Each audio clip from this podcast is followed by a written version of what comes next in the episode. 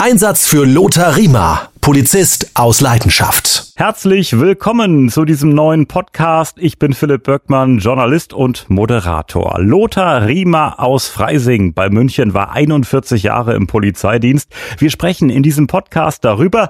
Unterstützung habe ich in den ersten vier Folgen von Udo Weiß, leitender Polizeidirektor AD aus Münster. Hallo Udo. Hallo Philipp. Und hallo Lothar. Servus. Lothar, seit Mitte 2020 bist du im Ruhestand. Wie fühlt sich das denn an im Ruhestand?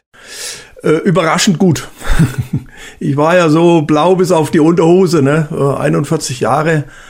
Ähm, sehr engagiert und wirklich, das war und ist auch immer noch mein Traumberuf. Aber ich habe äh, wirklich ähm, mein Büro zugeschlossen und bin gegangen und habe damit auch im wahrsten Sinne des Wortes abgeschlossen. Das war nicht ganz einfach, klar, nach so vielen Jahren und so einem Beruf auch. Aber ich hatte Glück, äh, ich war mit meiner Frau bei der Polizeiseelsorge auf so einem Seminar, wenn der Wecker nicht mehr klingelt. Ähm, denn das ist ja auch eine einschneidende Sache für die Ehefrau. Und deswegen äh, haben wir das zusammen besucht, dieses Seminar. Und ich muss echt sagen, das hat uns ähm, sehr geholfen, vor allem mir neue Perspektiven eröffnet und auch andere Sichtweisen. Ja, und äh, seitdem bin ich Hausmann. Oder du hast mal gesagt, man wünscht sich ab und zu auch im Ruhestand mal so ein koloriertes Fahrzeug, einen Streifenwagen, wenn du siehst, wie sich manche Menschen im Straßenverkehr verhalten. Oder du bist äh, wirklich immer noch Vollblutpolizist. Ja, ich denke, das ist der Lothar auch, äh, wenn er solche Situationen dann äh, feststellt. Bei uns kommt natürlich hinzu, dass unser Sohn als Notarzt unterwegs ist, das weißt du. Und ähm, wenn er dann, ich sag mal, Blaulichteinsätze hat und äh, darüber hinaus auch mal von zu Hause alarmiert wird, bei bestimmten Anlässen, wie zum Beispiel auch äh, die Amok-Tat hier in Münster, äh, dann weiß man natürlich, äh, was bei der Polizei dann auch abgeht. Und äh, dann läuft die Alarmierung, es wird ein großer Knopf gedrückt. Und das war für mich äh, dann einfach doch mal so eine Feststellung. Sonst war es immer so, der Sohn blieb zu Hause und ich fuhr und jetzt ist es umgekehrt. der Sohn fährt und ich bleib zu Hause. Lothar, wie ist das äh, bei dir, wenn du in München mit der Straßenbahn unterwegs bist? Äh, guckst du da schon mal genau hin, wer ist verdächtig? Naja, das, ähm, das legt man ja auch nicht ab. Also meine Frau sagt ja immer, kannst du nicht wie ein normaler Mensch mal in die S-Bahn oder in die U-Bahn einsteigen. Da jedes Mal stehst du an der Tür und guckst dich erstmal um, ja. wer da überall sitzt und so.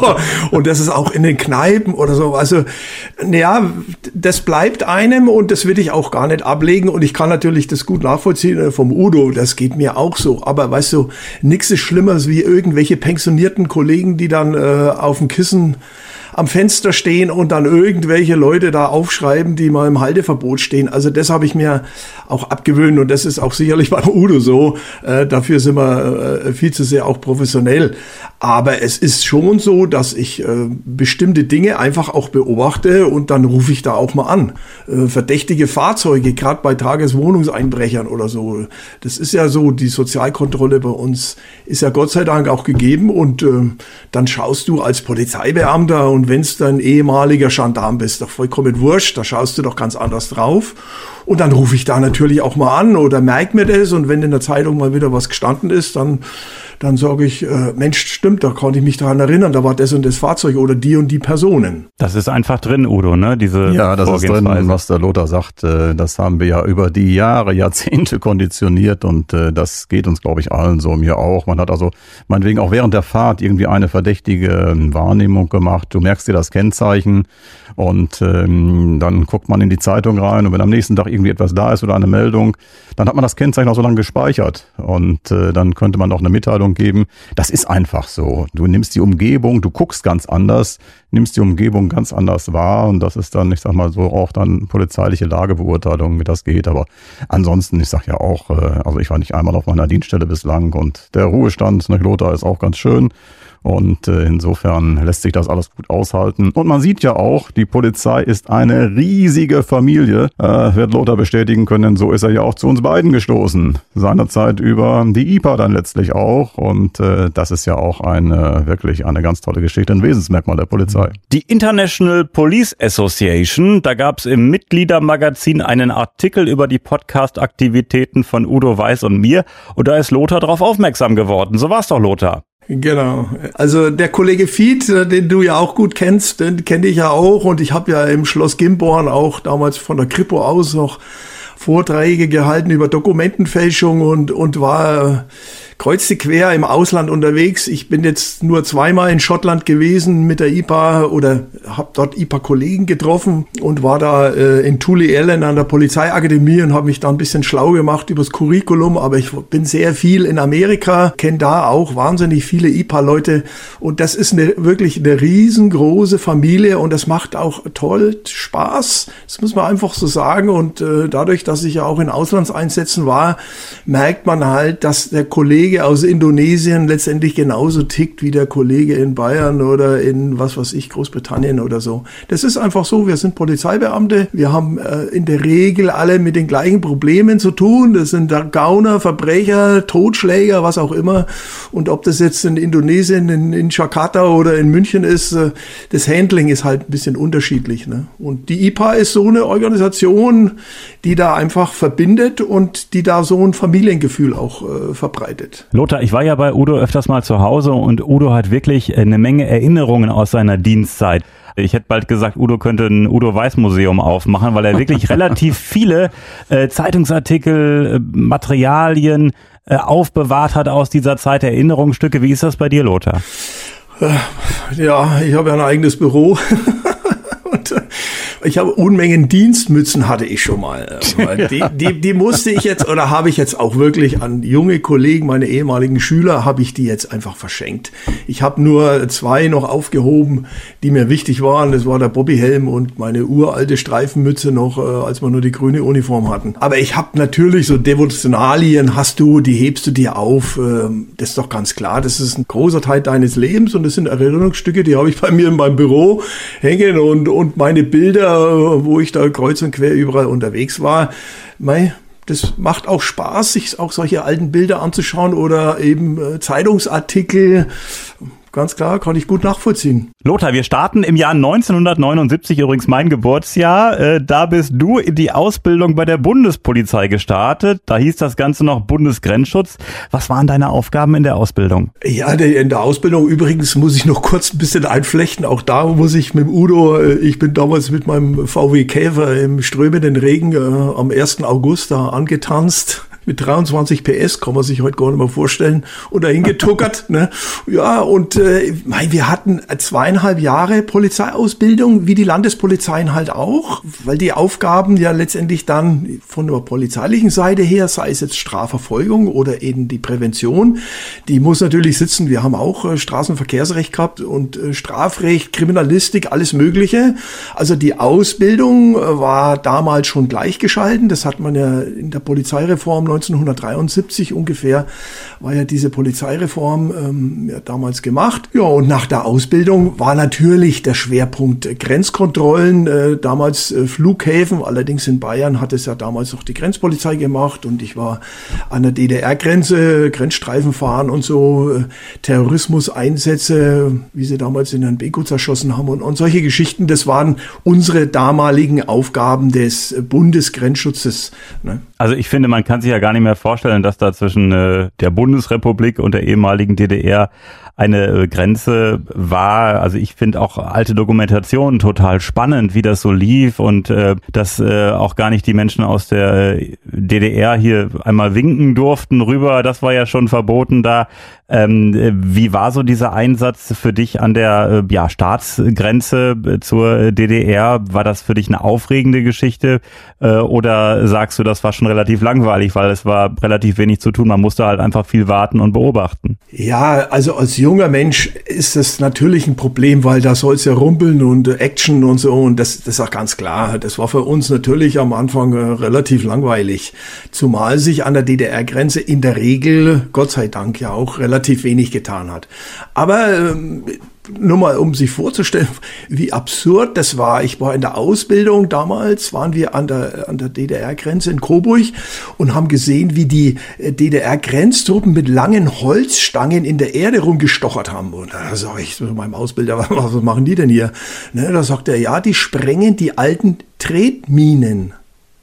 Die alten Holzkästen die sprengen die, weil die wissen mehr, wo sie sie vergraben haben.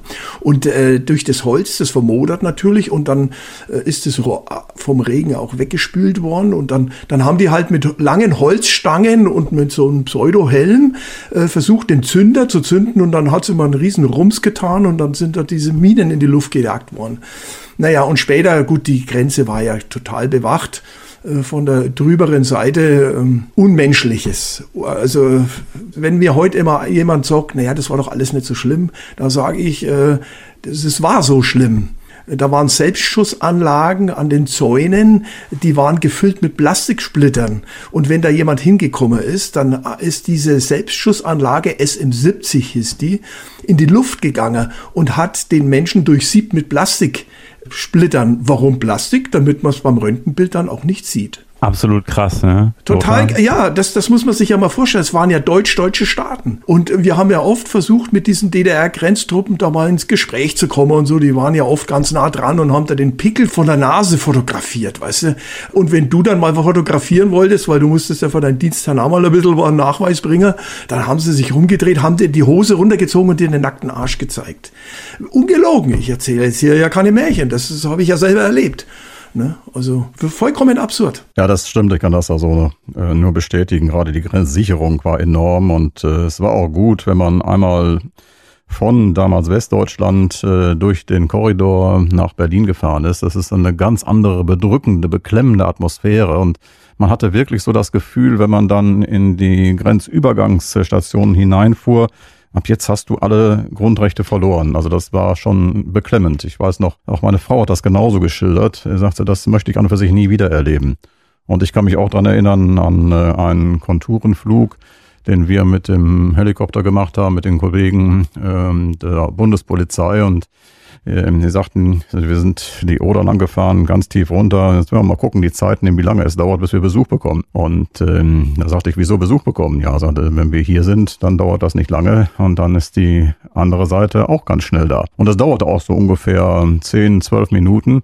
Und äh, dann hatten wir einen Parallelflug. Dann waren nämlich äh, die Grenzsicherungsposten, die Volkspolizei dort in dem Bereich. Das war schon total irre. Ich habe aber auch eine ganz lustige Geschichte von meinem Ruderkameraden, den Uwe Savalisch, der leider viel zu früh verstorben ist. Wir sind zusammen so 1000 Kilometer im Jahr gerudert.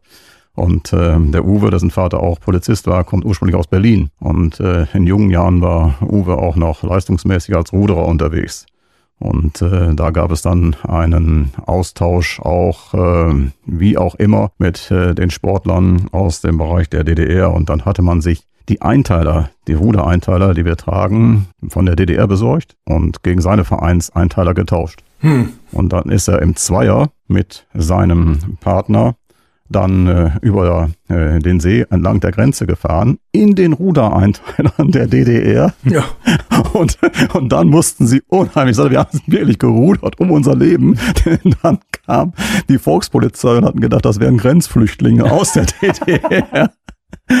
sagte, wir mussten Gas geben und ganz schnell verschwinden. Also dachte er, das haben wir nie im Leben so wieder gemacht.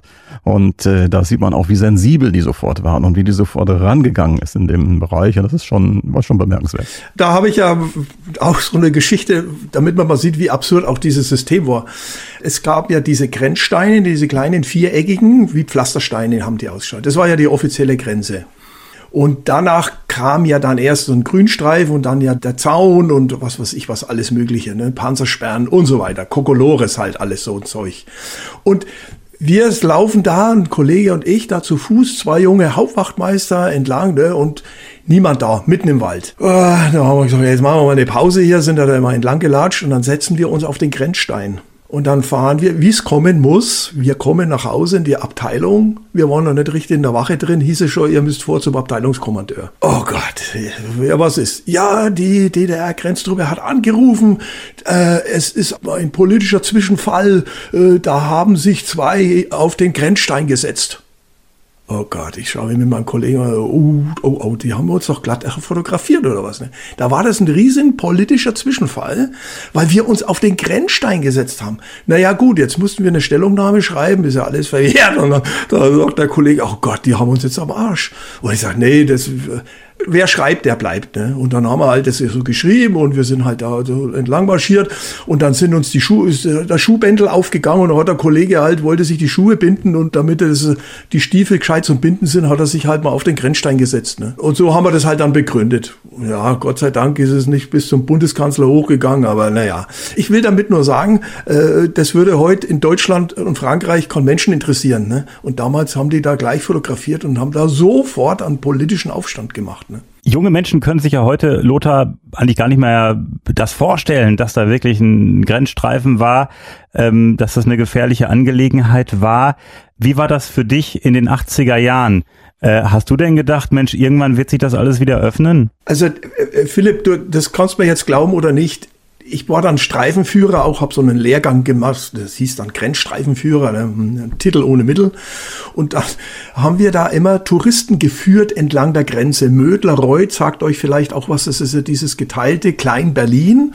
Und da waren sehr viele Touristen immer. Und ich habe immer, damals wirklich immer gesagt, Leute, ich bin der festen Überzeugung, dass diese Grenze eines Tages sang- und klanglos verschwinden wird. Die wird verschwinden, weil das ist etwas Unnatürliches. Zwei deutsche Teile da, das ist nicht normal. Die haben mich immer alle ausgelacht. Ich habe gesagt, ja, natürlich wird das jetzt nicht gleich von heute auf morgen passieren. Aber da bin ich der festen Überzeugung. Naja gut, und dann ist es ja auch passiert. Schneller als wir letztendlich alle, ich ja auch, gedacht haben. Gott sei Dank, muss ich ja sagen. Also das war äh, fürchterlich. Also mich hat es immer belastet, da an dieser Grenze entlang zu fahren. Und dann habe ich mich in Mödlerreuth mit dem alten Bauern oft unterhalten und da waren wir zusammen auf der Wiese gesessen. Und also während der Grenzstreife da haben wir ein Glas Milch noch zusammen getrunken und dann hat er immer seinen Bruder da drüben gewunken. Den hat der Jahrzehnte nicht mehr gesehen. Und dann jeden Abend zur gleichen Zeit war der da oben am Hügel und hat aufs andere Dorfseite rüber gewunken, damit er seinen Bruder da winken kann. Also absurd, ist absurd, aber so war das. Oh, das waren wirklich äh, schlimme Schicksale da, dass Menschen da getrennt wurden, äh, über Jahrzehnte praktisch. Ja, das ist so und das kann man heute gar nicht mehr nachvollziehen und äh, auch, ich sag mal so, die heutige Generation, die das gar nicht mehr erlebt hat und die im Osten wohnt und sich dann so diese Ostnostalgie immer noch äh, vor Augen führt, ist für mich vielfach so gar nicht mehr nachvollziehbar. Und ich habe das ja auch mitbekommen dann anschließend. Äh, da hatten wir dann auch die Fortbildung gemacht für die dann neuen Polizisten zum Beispiel auch. Und ich weiß noch, auch als ich das erste Mal dann äh, drüben war, ein ganz anderes System. Also Funk zum Beispiel. Bei uns ist es ja so, wir leben ja in der Lage, gerade im Streifendienst. Und du hörst ja alles mit. Und äh, in der damaligen DDR, da war das anders. Äh, da hörte die Leitstelle den jeweiligen Streifenwagen, der die Leitstelle, aber alle anderen hörten untereinander nicht, weil schon großes Misstrauen da war. Und das ist für uns alles sowas undenkbar. Und äh, ich weiß noch, wie auch die erste Gruppe zu uns äh, rüberkam zur Fortbildung, damals an die Weseler Straße. Ähm, das war auch ein ganz anderes Verhalten, äh, was äh, dann da war. Zunächst hieß es erstmal, wir sind ja alle jetzt gleich hier und alles gute Demokraten. Und äh, da merktest du aber schon eine Gruppe, die dann da war, da konntest du erstmal so das normale Unterrichtsgespräch äh, so nicht mitführen, äh, weil noch ein Führer dann da war, der im Grunde genommen ihnen das Wort erteilte. Das musste man erstmal brechen. Und äh, sowas kann man natürlich auch nicht von heute auf morgen machen. Das dauert also eine ganze Zeit lang. Aber da sieht man, wie tief das auch in den Menschen letztlich dann auch so drin steckt. Lothar, ähm, ich glaube, es war wirklich viel äh, Warten, viel Beobachten, aber war der Einsatz trotzdem gefährlich äh, oder wart ihr auf der sicheren Seite, weil ihr auf der Bundesrepublik-Seite wart? Ja, also für uns war das ja jetzt nicht gefährlich, weil wir äh, waren jetzt zwar der Klassenfeind, aber das war's dann auch. Also das muss man jetzt schon sagen. Aber das, das ist eben auch etwas, was wir dann als junge Leute dann gelernt haben. Wir haben ja dort schon auch eine ganz andere Aufgabe gehabt. Äh, wenn zum Beispiel Bauarbeiten waren, dann war der Zaun ja offen und dann haben die Bauarbeiter dort gearbeitet. Und die hatten immer ihre Bewacher. Und damit die nicht in den Westen flüchten, waren da ja immer die Bewacher auch da. Aber vor allem waren wir da. Weil das Problem wäre gewesen, wenn die in den Westen geflüchtet hätten, einfach nur einen Schritt rüber, die hätten die ja wieder zurückgezogen. Die haben ja auch teilweise, das weiß man auch mittlerweile, sind die ja oft bis ins Hinterland, also in Deutschland, in Westdeutschland, haben die den nachverfolgt. Das heißt, unsere Aufgabe war, den auch zu beschützen, notfalls, wenn der zu uns rüberkommt. Und natürlich auch Informationsgewinnung, ist doch ganz klar. Ich kann mich an einen Fall erinnern, da ist mal einem draufgekommen, äh, der war auf der Wiese und hat immer eine Cola-Dose aus dem Seitenfenster über das Auto drüber geschmissen, eine Cola-Dose. Da haben die erst gedacht, der hat einen in der Klatsche. Der ist äh, doof. Und dann hat man das aber gemeldet und dann hat man den beobachtet und festgestellt, der ist immer an die DDR-Grenze gefahren und hat Informationen in eine Cola-Dose gepackt und hat die aus dem Fenster quasi übers Auto rübergeschmissen über den Zaun. Und damit er das richtig macht, hat er das vorher halt auf der Wiese trainiert. Also ich will damit nur sagen, du brauchst Informationsgewinnung. Und für junge Menschen ist es halt oftmals langweilig, weil sie nicht den unmittelbaren Nutzen erkennen. Aber das ist wie bei einer Uhr. Du hast ganz kleine Rädchen und du hast ganz große Rädchen. Und die Polizei funktioniert aber auch nur, wenn das ganz kleine Rädchen auch funktioniert. Sonst funktioniert auch das große Rädchen nicht. Und diese Motivation muss man jungen Menschen mitgeben. Und äh, an dem hat es oftmals zur damaligen Zeit, äh, der Udo wird es wissen, kooperatives Führungssystem und, und so das, das Ganze drumherum gab es ja damals auch noch nicht. Da hat uns keiner so an die Hand genommen, hat uns versucht zu motivieren. Deswegen mussten wir uns versuchen, selbst irgendwo so ein bisschen zu motivieren auch und zwischendrin spitzt halt immer mal ein Ergebnis durch. Ne? Ja, das ist so. Also das ist ein riesiger Apparat und äh, ganz wesentlich ist, dass jeder seinen einzelnen Beitrag dann letztlich auch liefert. Das ist genau das gleiche wie das ganz große Problem, was wir mal haben beim Objektschutz. Das ist ein Dienst, der an sich immer ungeliebt war. Nicht? Lothar wirst du bestätigen können.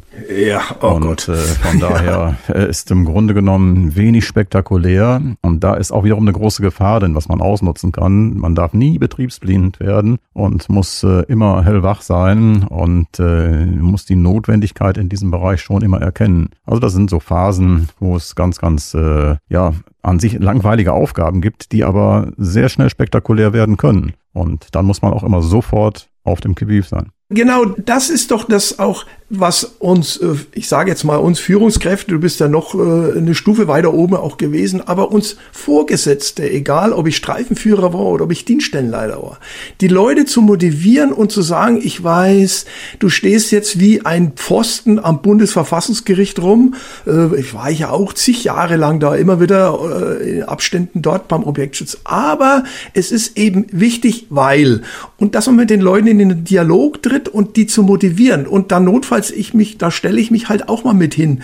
Und ich, ich weiß noch, wir waren in München beim Weltwirtschaftsgipfel und da waren so zwei junge Polizisten und ich war mit meinem jungen Oberrat und ich war damals schon Hauptkommissar A12 und die waren da rumgestanden und haben wir gefragt, na, wie schaut's aus? Seid ihr schon abgelöst worden? Nee, überhaupt nicht, wir haben kein Personal und so.